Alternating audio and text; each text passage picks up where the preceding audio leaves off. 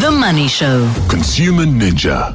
I don't know how, who dares load shed Wendy Knowler, but she's been load shed. So hopefully we get through without too many glitches and bumps and bruises. When you rent a car, Wendy Knowler, I don't know if you look out for the bumps and scrapes and make sure that they're noted down. I, I'm sure you're the sort of, Of person. Of course I do, Bruce. if you see a bit, a bit of a scratch, you'll take a picture, which is date stamped, so you can say it wasn't me. Yes. Um, but most of us are a bit of a rush when we pick up, when we drop off. We really don't have the time. And I suppose this story will encourage us to make a little bit of time when it comes to renting a car. Tell us the horror story. Yes. Okay. Well, it, it really does have it all. This uh, this particular story. Um, so at the nub of it is what you've alluded to: uh, disputed rim damage um, on the wheel of a, a rented car, uh, a lack of communication about an alleged debt arising from that, a handover to debt collectors who, for at least two years, harassed a woman by phone to to pay a debt that she kept saying she knew nothing about. Uh, failure to send her the contract that this is by the debt collectors that they were basing their demand on. So really just shocking communication all round, which is usually at the root of most of the cases that I investigate. So I began investigating this case, Bruce, early last week when Butch Rice of Cape Town emailed me, having received an emailed letter of demand from debt collectors, the Nimble Group. They'd been repeatedly phoning his wife, Marjorie, for a- couple of years by that stage, he says, with regard to a Europcar debt. And she kept saying, I've never rented a car from Europcar. I've never rented a car actually in my own capacity from any rental company, right? But the harassment continued regardless. They never um, addressed her by name and they never sent her any proof of a contract she'd signed or whatever. She just, but they kept phoning. And eventually, Nimble emailed her husband Butch recently because Marjorie does not have her own email address. Um, and they demanded from him, except they didn't call him by name either, uh, 1,722 Rand in settlement of a debt they alleged was 2,852 Rand that was owed to Europcar. And then if they, the email said, you know, if you didn't pay, your name will be listed on, the bureau for 30 years. Summons will be served on you by the sheriff of the court. Europe car motors may apply for judgment against you, which will affect your future credit applications, blah, blah, blah. And he emailed me and he said, This is enough now. Um, he pointed out that neither of them were mentioned by name ever by Nimble agents. And so he was they were thinking this is a mistaken identity or what is going on.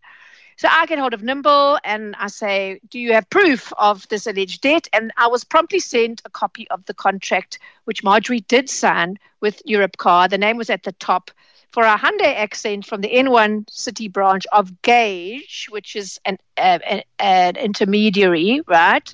Um, not Europcar. And it was paid by her insurer. This was back in May 2018, Bruce. And the email address which Marjorie supplied for herself that day on the forms was that of her husband Butch because she didn't have an email address. Um, but the rent, well, how did she? She did contract with Europcar. Why didn't she say so? Well, she didn't deal directly with Europcar at all. The rental car was delivered, uh, arranged by her insurer to the panel beaters. She just filled in a few details on a form. Um, as I say, no direct dealings with Europcar um, because Gage was an intermediary arranged by the insurance brokers. There was no direct contact. Marjorie used that little Hyundai, returned it to the panel shop, and thought no more of the matter. There was um, no damage pointed out to her. She didn't sign acknowledgement of any damage, which what you should happen, obviously, Bruce, if they're going to pin the damage on you. They need to point it out at the time you return the car because who's to say it didn't happen after? No, exactly. Right? That's just Yeah. common sense. Yeah. So, which is why I always say, you know, um, make sure that they do that inspection with you and that you can you, sign to the fact that there was no damage. Anyway, so also Butch says Gage took a credit card in print at the time of handing over the rental car. I've seen that on the form. So what they normally do, these rental companies, which is the complaints I get, is they then just um, debit the credit card for for the damage and um, you know for the for the fixing of the damage and um, that's done. That that's why they take your credit card details and imprint, but that never happened. Anyway, um, he just said, you know, the claim like this should never have happened, let alone been possible, um, and instead it led to a, few, a couple of years of harassment. Um, so I. Uh, so I shared this this this contract with Butch, and he got back to me later to say everybody's now pointing fingers at everybody else. Europcar claims that the amount owing was due to this wheel rim damage, which was picked up when it was returned. They claim that this was pointed out and that we were informed, which which we absolutely deny. Um, and um, I've asked them to to provide the evidence that we signed something or Marjorie signed something or that we, there was some acknowledgement or declaration, um, you know, yeah. uh, disclosure of this wheel damage, right? Which is what you'd expect. Anyway, in the meantime, he says, I received a call of apology for the confusion from the Nimble group. She says, I got the impression they're not used to giving apologies. I did laugh at that. Um, and uh, anyway, so I went back to uh, Nimble to say, why did they not just email Marjorie that contract as they did me when she disputed ever having a contractual relationship with Europcar? You're going to love the answer, Bruce. This is a private matter between Mrs. Marjorie Rice and Europcar. Unfortunately, we cannot disclose any personal information. This from the company who had sent me all Marjorie that, that contract with her ID number, her address, her phone number, her credit card input, the whole jolly works, right? So I did have a bit of a laugh at that.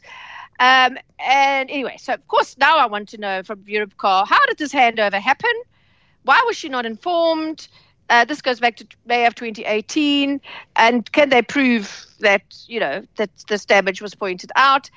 I got an answer from Motus's, Motus owns Europcar. The legal advisor, Donnie Sneyman, got back to me um, late this afternoon to say, we apologize for the inconvenience. You know, I love that phrase. Um, yes, Mrs. Rice rented this vehicle through our rental intermediary Gage Car Hire in May of 2018. When the car was returned by her, certain damage was noted that needed repair. Although not picked up at the time the vehicle was returned, okay, gong, fail, the damages were telephonically confirmed with Mrs. Wright. Shortly, Rice, shortly thereafter, Butch, I shared that with him. He said, That is an outright lie, and I'm happy to have my response quoted on air. Right. Due to an admin error, the damage to the vehicle was uh, billed to Mrs. Wright when, enough. in fact, it should have been billed. I know it's, it's, it's, delightful. It should have been billed to Gage Car Hire. The relationship between Europcar oh. and Gage at the time was based on a full billback structure, meaning all damages. know, seriously, it was just one mistake after the other. And um, they make they make their internal failings the customer's problem, which I think is the exactly. biggest failing of uh, think, when it comes to customer service. And I think if you think how many people in this chain, there's there's the there's the broker, then the insurance company, and then Gage, and then Europcar, and then you know so many, and the panel shop where the car was delivered. So be wary of this, aware of this. Anyone that goes through this uh, renting, having a rental car as part of the insurance. But basically, um, the formal collection process um, shouldn't have happened. Uh, it was an obvious error, says Motus. The reason remains unclear. We apologize. We've instructed, as we know already, that Nimble to stop the collection process and delete any personal information relating to this pertaining to Mr. and Mrs. Rice. And we will be conducting a further review of the collection process, in particular the handover process, to ensure that this type of error does not reoccur.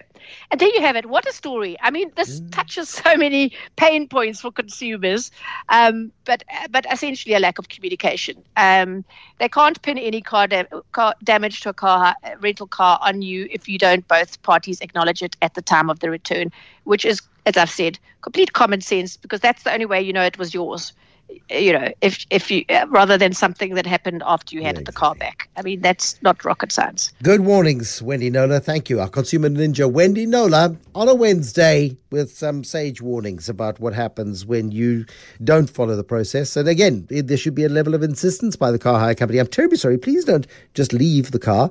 We need to inspect it together. Then there is some level of communication at the point of return because it happens so easily. Somebody nicks the car, uh, not steals it, as in just you know, drives past and gives it a bit of a bump, or somebody's parking the car and uh, the car wash guy maybe scrapes the rim and then becomes your problem. You don't want to be caught out like that.